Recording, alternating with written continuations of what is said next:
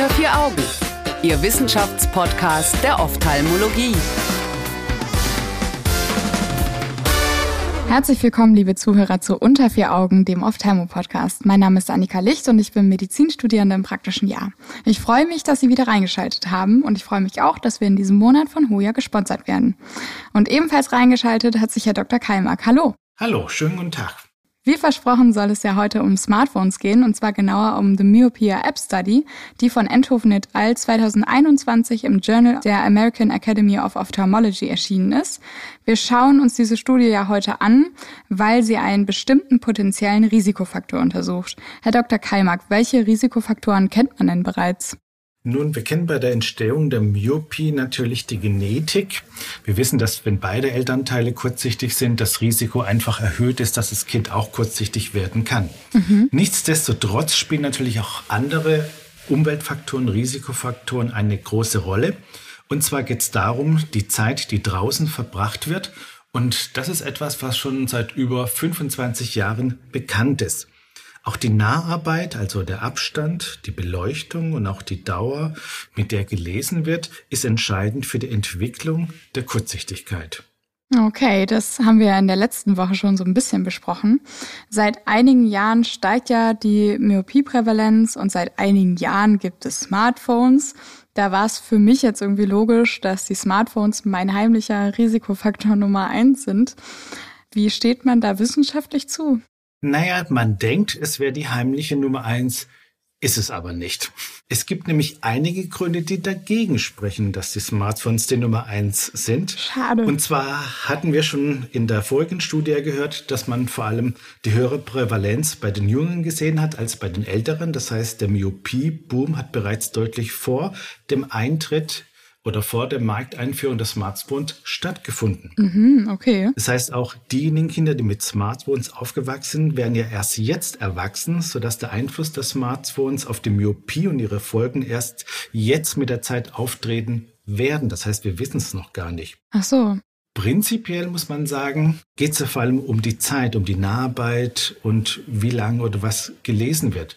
Und wenn Sie sich die Zahlen anschauen von Professor Kohn wie gesagt, von vor 100 Jahren, dann war es so, dass auf den Gymnasien 60 bis 70 Prozent der Schüler kurzsichtig waren. Das heißt, dem Auge ist es wirklich völlig egal, was es anschaut. Und hier werde ich natürlich viel Gegenwind von den Eltern bekommen, weil in der Sprechstunde möchten sie natürlich hören, dass man sagt, das Smartphone ist schlecht für die Augen. Das kann man immer in dem Fall nicht bejahen und das ist dann der Moment, wo man wieder einen Fan gewonnen hat und zwar das Kind, was sich dann freut, dass es weiterhin auf das Smartphone draufschauen kann. Okay, dann kommen wir mal zur Studie selber. Was haben sich denn Endhofen et al. jetzt genau überlegt, wie sie dem wissenschaftlich auf den Grund gehen? Naja, die Grundidee war natürlich, überhaupt mal valide Daten zu bekommen. Das heißt, man muss wissen, wie lange schaut das Kind auf das Handy, wie oft macht das, mhm. dass es benutzt wird. Und da haben sie sich überlegt, dass sie hier eine App kreieren, mit dem man sowas dann auswerten kann. Okay. Und das ist natürlich etwas, eine ziemlich intelligente Art und Weise, die Sachen zu objektivieren. Warum hat man keinen Fragebogen genommen, sondern sich den Aufwand mit einer App gemacht? Da will ich mich zurück an meine Kindheit erinnern und wenn man, wenn man mich dann gefragt hat, wie lange hast du heute ferngesehen, dann habe ich natürlich nur so die Hälfte angegeben, was ich eigentlich gemacht habe. Und das ist, glaube ich, bei den Kindern und auch bei den Eltern, wenn man sie nach die Händenutzung dann fragt, glaube ich, völlig unterschiedlich. Und wir kennen das auch aus der Kataraktchirurgie und da gibt es auch einige Studien, die zeigen, dass diese Eigenwahrnehmung, Eigenbeobachtung, wie lange man am Computer ist oder welchen Abstand man hält, überhaupt nicht mit dem übereinstimmt, was objektiv gemessen werden kann. Mm, okay. Umso mehr ist es wichtig, dass man wirklich jetzt hier registriert hat, wie der Abstand ist zwischen Gesicht und Bildschirm und wie lange das pro Tag stattgefunden hat. Also die haben eine App produziert, das kostet ja auch ziemlich viel Geld. Mhm. Und welche Leute haben sie damit angesprochen und wer hat die bekommen? Ja, das waren vor allem Schüler zwischen 12 und 16 Jahren. Diese Beobachtungszeit war über fünf Wochen und mhm. hier wurde täglich das Ganze dann aufgenommen und ausgewertet Und die Ergebnisse, die fand ich wirklich sehr spannend, die da herausgekommen sind. Dazu kommen wir dann natürlich gleich noch. Mhm. Wie hat man denn versucht, die Leute zu motivieren, damit zu machen? Weil so Jugendliche in dem Alter sind ja jetzt vielleicht nicht so unbedingt motiviert, bei so einer App irgendwie was auszufüllen oder was mussten die da eigentlich tun? Naja, sie mussten das Gerät einschalten und auch die App musste im Hintergrund ja auch immer laufen, dass man auch die Werte dann valide dann gehabt hat. Es sind dann immer wieder Pop-ups dann aufgesprungen. Es gab ein Belohnungssystem, ein Anreiz wurde geschaffen, damit die Kinder diese App mhm. auch benutzen und auch die Fragen beantworten. Das heißt, die Motivation ging dann über die Belohnung. Ich glaube, die haben so ein Spiel gemacht sogar, oder? Irgendwie so ein Spiel und auch Gutschein. Also es ist total kompliziert. Ja, genau. Es gab auch so Gutscheine. Man muss die Kinder, und das ist, wir kennen es auch, die Compliance und die Adherenz, die kann man nur durch Motivation steigern, indem man den Patienten dann lobt oder auch die Kinder. Und das haben die von Anfang an gut mitgedacht, ja. Wahnsinn. Also ist echt eine ziemlich krasse App, muss man schon so sagen. Ich hätte gerne irgendwie mal gesehen, also persönlich hätte ich gerne mal gesehen, wie sie aussieht, aber die läuft ja wohl die meiste Zeit auch nur im Hintergrund und erhebt irgendwelche Daten. Mhm. Sie haben gerade schon gesagt, die hat die Daten erhoben, wie lange die da dran waren und welcher Abstand da war. Können Sie das genauer ein bisschen erläutern? Aufgenommen wurde diese Gesicht-Bildschirmzeit und vor allem gab es da so einen kritischen Faktor von 20 Minuten. Es wird geschaut, ob man diese 20 Minuten überschritten hat oder nicht. Mhm. Die Bildschirmzeit bei den Kindern wurde erhoben und hier wurde vor allem darauf mhm. Wert gelegt zu schauen, ob am Stück gelesen worden ist oder immer wieder in Intervallen oder wie lange diese Intervalle waren und natürlich auch die gesamte Bildschirmzeit. Okay, also hat man in so 20 Minuten Intervallen dann gezählt oder hat man dann auch gesagt, okay, jetzt waren es keine 20, sondern 60 Minuten am Stück? Also vor allem, was aufsummiert worden ist, war diese Durchgängigkeit dieser 20 Minuten Bildschirmzeit. Das heißt, man hat diese 20 Minuten dann aufsummiert, dividiert durch 20, damit wusste man, wie viele Episoden mit mehr als 20 Minuten stattgefunden hat. Mhm. Und das Ganze wurde dann nochmal dividiert durch die Anzahl der Tage, in der die App dann fehlerfrei gelaufen ist. Ah, okay. Wie genau kommt man denn auf diese 20 Minuten? Also es könnten ja auch 30 sein oder 10 könnte es auch sein, das geht auf die Arbeiten von Josh Wallman zusammen. Auch das war vor 25 Jahren, als wir auf die AWO waren. Und da kam das genau heraus, dass man beispielsweise in Tierexperimenten versucht hat, die Myopie zu induzieren. Das heißt, da gibt es verschiedene Modelle, wie man das untersuchen kann. Und wenn man beispielsweise mhm. Hühnern ein Brillenglas aufsetzt, was das Bild hinter die Netzhaut bringt, dann wächst das Auge in diesen Fokus herein. So. Hat man diese Zeit, in dem dieser Wachstumsreiz da war, mhm. unterbrochen, sind die Hühner nicht mehr so kurzsichtig geworden. Das heißt, hier hat man schon vor 25 Jahren gesehen, dass diese Intervalle ganz wichtig sind, wo diese Naharbeit oder diese Defokussierung, das ist wissenschaftlich gesehen das Gleiche, ob die Kinder jetzt was lesen oder ob sie ein bisschen myopisiert worden sind, mhm. sind man auf diese 20 Minuten dann gekommen.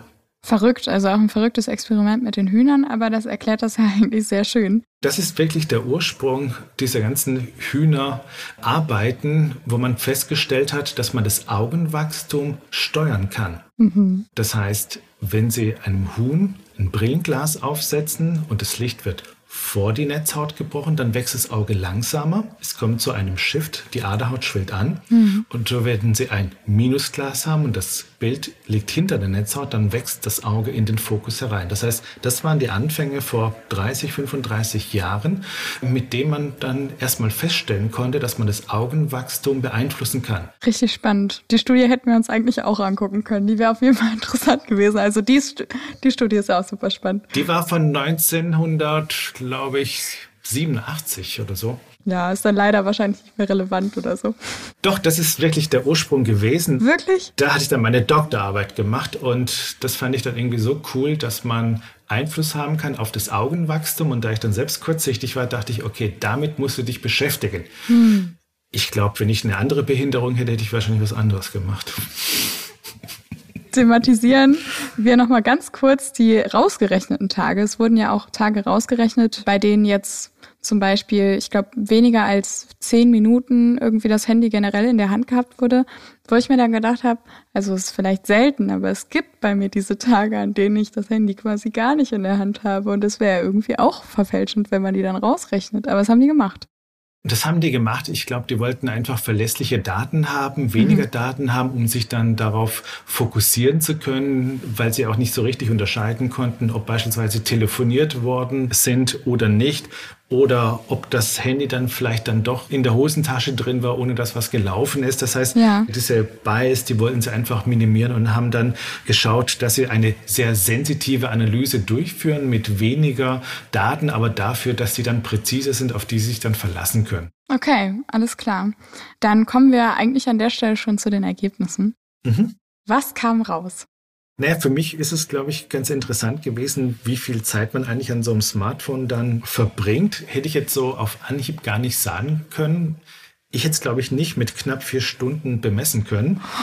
Okay, das ist schockierend. Und dass auch kaum Unterschiede da sind, ob jetzt an den Schultagen oder an den schulfreien Tagen das durchgeführt worden ist.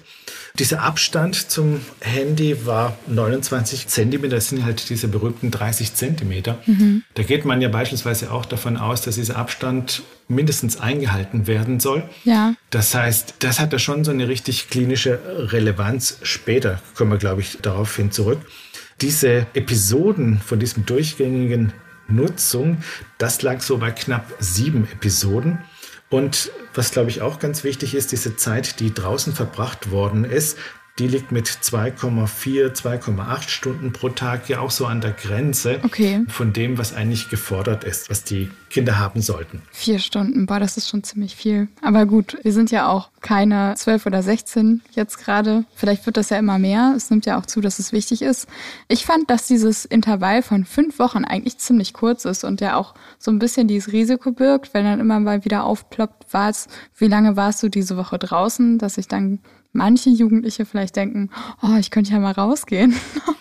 Ja, so kann man sich das vorstellen. Ich finde, gut, man muss ja mal mit so einer Studie überhaupt erstmal anfangen und auch mal zu schauen, ob das Ganze eigentlich valide erhoben werden kann oder nicht. Mhm. Ich glaube, das Ganze wird dann richtig Sinn machen, wenn man das dann auch in Korrelation dann stellt zu dem Augenwachstum, ob man dann beispielsweise Korrelationen finden kann. Man kann sich auch vorstellen, dass wenn die Kinder dann rausgehen, dass sie dann vielleicht auch eine Belohnung kriegen und mhm. wie das miteinander zusammenhängt und welche welchen Lichtbedingungen. Ich glaube, das ist wirklich nur der Anfang von der Kontrolle. Mhm. Ob die Eltern das möchten oder nicht. Es gab da auch einige, die die App einfach nicht installieren wollten, weil sie natürlich auch nicht kontrolliert okay. werden wollten. Deswegen ich glaube, als Anfang ist es, glaube ich, ganz gut, aber das wird noch weitergehen, die Entwicklung, wenn man natürlich dann auch die Ergebnisse, die da herausgekommen sind, wenn man die richtig interpretiert dann. Dann interpretieren wir die doch einfach mal. Heißt das, Smartphones sind wirklich schlimm oder sind die doch nicht so schlimm wie befürchtet?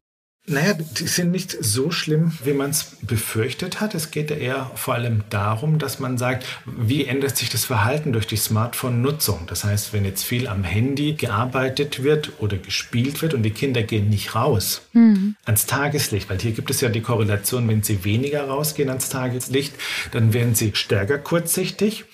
Wenn sie aber rausgehen, da können Sie die Kurzsichtigkeit schon vermindern. Dass das heißt, man kann das Risiko oder die Wahrscheinlichkeit, dass die Kinder kurzsichtig werden, einfach durch die Änderung des Verhaltens kann man da Einfluss nehmen. Und das ist, glaube ich, eine richtig wichtige Erkenntnis. Ja. Das heißt nicht das Benutzen des iPhones, sondern was hat das für Konsequenzen, dass man sich mehr zu Hause auffällt und nicht rausgeht, weil es vielleicht einfach so spannend ist. Mhm. Aber ob das jetzt wirklich das Smartphone ist oder das Buch, das ist wirklich egal. An dem liegt es nicht. Das liegt auch nicht daran, dass irgendwelches blaues Licht rauskommt, was schädlich ist. Okay. Sowas, glaube ich, da muss man auch Abstand davon nehmen. Das ist mehr ein Marketing-Gag. Das muss man ganz offen sagen, also blaues Licht oder sowas, das gibt es dann nicht, dass es irgendwas Schädliches ist an, am Auge. Das wäre ja jetzt noch so ein weiteres Thema gewesen. Ne? Das wäre mir jetzt gar nicht eingefallen zu fragen, aber das stimmt. Das ist eigentlich auch noch eine wichtige Information eigentlich dann. Ne? Gut, man kann natürlich auch ein Smartphone oder ein Buch mit nach draußen nehmen. Mhm. Ein Smartphone nimmt man ja auch ständig mit nach draußen, ein Buch vielleicht eher weniger. Aber was haben die denn jetzt am Ende der Studie empfohlen? Es bleibt, was vor 20, 25 Jahren auch schon als Regel rausgekommen ist, die 20-20-2-Regel. Was ist das? Das heißt, dass wenn man 20 Minuten eine Naharbeit durchführt, das heißt, wenn man das Handy nutzt, dann sollte man für 20 Sekunden eine Pause durchführen, das heißt einfach mal in die Ferne schauen. Mhm. Das habe ich, als ich, wie gesagt, die Doktorarbeit vor 20 Jahren gemacht habe, hat das mein Doktorvater zu mir auch gesagt, wenn du hier arbeitest, im Labor 20 Minuten lesen und dann einfach in die Ferne schauen für 20 Sekunden. Und dann die zwei, die steht dann dafür, dass man für zwei Stunden rausgehen soll ans Tageslicht. Aber nicht direkt nach den 20 Sekunden, sondern irgendwann. Irgendwann mal. Das ist wirklich entscheidend, dass man rausgeht. Und es ist auch so, dass in Asien man das zu wirklich einer Staatsaufgabe gemacht hat, dass man die Myopie eindämmt. Da liegen ja die Zahlen, die liegen ja bei 80 oder 90 Prozent. Boah. Und da hat man aber die Schulen jetzt so geändert, dass die Kinder rausgehen müssen. Mhm. Das heißt, die müssen dann zwei, drei Stunden Pausen machen an Tageslicht. Und auch die Klassenzimmer sind so konzipiert, dass viel Licht reinkommt. Das heißt, die sind so richtig gläserne Klassenzimmer, was sie haben, damit viel Licht in die Klassenzimmer reinkommt. Und was man geschafft hat, ist damit, dass man die Prävalenz damit reduziert hat. Das heißt, diese Wachstumskurve, dass die Myopie immer weiter zunimmt, die wurde jetzt nach unten geknickt, einfach durch diese neuen Verhaltensmaßnahmen, was vom Staat angeordnet wurde. Das heißt, man hat sich das als Land richtig zur Aufgabe gemacht, das in die Hand zu nehmen und etwas dagegen zu unternehmen. Mhm. Wir haben für jeden Schwachsinn haben wir irgendwelche DIN-Normen, aber wenn Sie mal in die Schule gehen, das haben wir auch durchgeführt, ich kenne keine Vorgaben, wie ein Klassenzimmer auszusehen hat, wie viel Licht da reinkommen muss, mhm. was für einen Abstand die Kinder haben muss. Da interessiert sich wirklich überhaupt niemand dafür. Wobei das Licht, also dass da viel Licht reinkommt, heißt dann wahrscheinlich auch, dass die Kinder einfach häufiger in die Ferne dann auch gucken. Oder geht es dann auch wirklich um das Tageslicht? Es geht auch um das Tageslicht, dass in die Klassenzimmer wirklich viel Licht reinkommt. Das heißt, dass es keine dunklen Zimmer sind, sondern dass da wirklich mhm. die Wände sind da aus Glas gemacht, damit viel Licht reinkommt. Und wenn Sie die Lichtverhältnisse in deutschen Schulen messen, das haben wir auch schon gemacht, das ist völlig katastrophal. Ein düsterer Ort. das ist wirklich ein düsterer Ort, ja. Okay, so abschließend, ich fand zwei Stunden pro Tag rausgehen, finde ich als Empfehlung schon wirklich viel. Also generell bei der 20-20-2-Regel stellt sich natürlich die Frage, machen die das wirklich und lohnt sich diese Forschung in dem Sinne wirklich, dass man sagt, okay, wir finden das jetzt raus und dann halten sich die Jugendlichen bestimmt daran. Ich würde nämlich fast denken, eigentlich nicht. Es gibt ja mehrere Möglichkeiten, was man sich überlegen kann. Man könnte ja so eine App oder man könnte auch die Funktion von den Handys ja so machen, dass nach 20 Minuten das Ding sich von alleine abschaltet für 20 Sekunden. Und damit hat man ja dann auch was erreicht. Wut. Ja, aber anders kriegen sie es nicht hin. Da wird wahrscheinlich ein zweites Handy gekauft, damit man die 20 Sekunden kompensiert werden können. Ja. Was wir auch gehabt haben, ist, wir haben so eine Art, es war wie so ein kleiner USB-Stick, was man an die Brille dran montieren konnte. Und das hat gleichzeitig den Abstand gemessen, mhm. den Laserabstand und auch die Lichtverhältnisse. Und das Ding hat immer dann vibriert, wenn dieser Abstand zu kurz war oder die Lichtverhältnisse zu schlecht waren. Okay. Und das hat bei meiner Tochter, die muss immer hinhalten für irgendwelche Experimente, da hat es am Tag wirklich 180 Mal vibriert, weil einfach dieser Abstand zu kurz wurde. Mhm. Und dann im Laufe der Woche hat sie das einfach durch eine Verhaltensänderung so hingekriegt, dass es halt nur noch zwei bis dreimal vibriert hat. Spannend, echt spannend. Also Respekt an ihre Tochter, dass sie das gemacht hat. genau, da denken sie, das ist ja eine tolle Erfindung, das wird sich durchsetzen. Aber das Ding sah so uncool aus, dass wir, dass wir keine anderen Kinder aus der Schule dazu begeistern konnten, sowas dann aufzusetzen. Mhm. Und damit stirbt manchmal auch eine Studie, auch eine tolle Idee. Aber schön, dass Ihre Tochter damit gemacht hat. Ja. Herr Dr. Keimak, vielen Dank für Ihre Zeit und Ihre Expertise. Ich freue mich schon auf die nächste. Da sprechen wir dann über Augentropfen zur Prävention der Myopie-Progression. Wenn Sie, liebe ZuhörerInnen, möchten, schalten Sie gerne wieder rein. Danke, dass Sie diesmal eingeschaltet haben und danke auch an Huja für die Unterstützung in diesem Themenmonat. Alle Studien finden Sie wie immer auf unserer Homepage unter vieraugen.org. Da können Sie auch gerne Anregungen oder Feedback hinterlassen und uns auch auf Spotify bewerten. Bis nächste Woche und bis dahin eine schöne Zeit. Unter vier Augen eine Produktion der CareCom GmbH unter der Leitung von Prof. Dr. Alireza Mirshahi und Tobias Kesting.